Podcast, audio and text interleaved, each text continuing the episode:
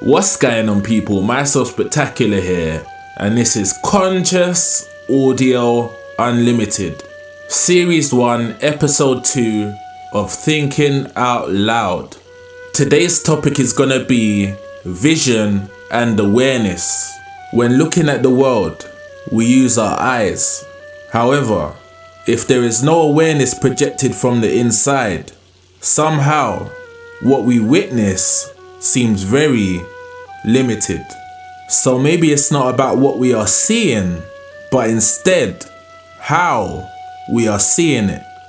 Sometimes it can feel refreshing to take a break, a break from focusing on external objects, but instead looking at the tools that we use to focus. I get the feeling that we're not just the body, but the quiet awareness behind the body. So the saying comes to mind if you're really just a thought, then who is the one aware of the thought? The way we look at things is very different to the way animals and insects look at things. We all have eyes to see, ears to hear. But how we utilize those tools is what sets us apart. Every human looks at the world in a different way. Even twins look at the world in different ways. And to take it a step further, the you of today does not see the world the same as the you of yesterday. So, how reliable is our way of looking at things?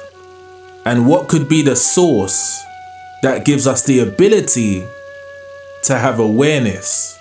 Many humans explore this with thought and then come up with more thoughts to soothe the human mind. And so many have arguments that escalate to wars over what they believe. All because of the attachment to the way that we see things. The belief that I'm right and you're wrong. But is there really such thing as right and wrong? Could it just be that there's only consequences? Right and wrong could just be a desperate attempt to defend opinions. Of course, when we're born, usually everyone has the instinct and the awareness installed in them to know that hurting one another is not really the way to go about things. But some humans do, due to what they've witnessed and their brain not processing what they've seen in a healthy way. So, really, they're trusting what they've seen, their vision, over their inner awareness.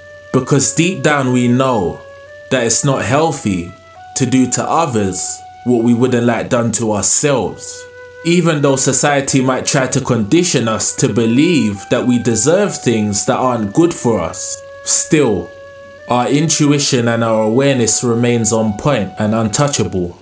So, with good and bad, right and wrong, as they stand, being a possible man made concept, opinions, views, and the way that we see things seem a bit like furniture. Their position is adjusted over the years.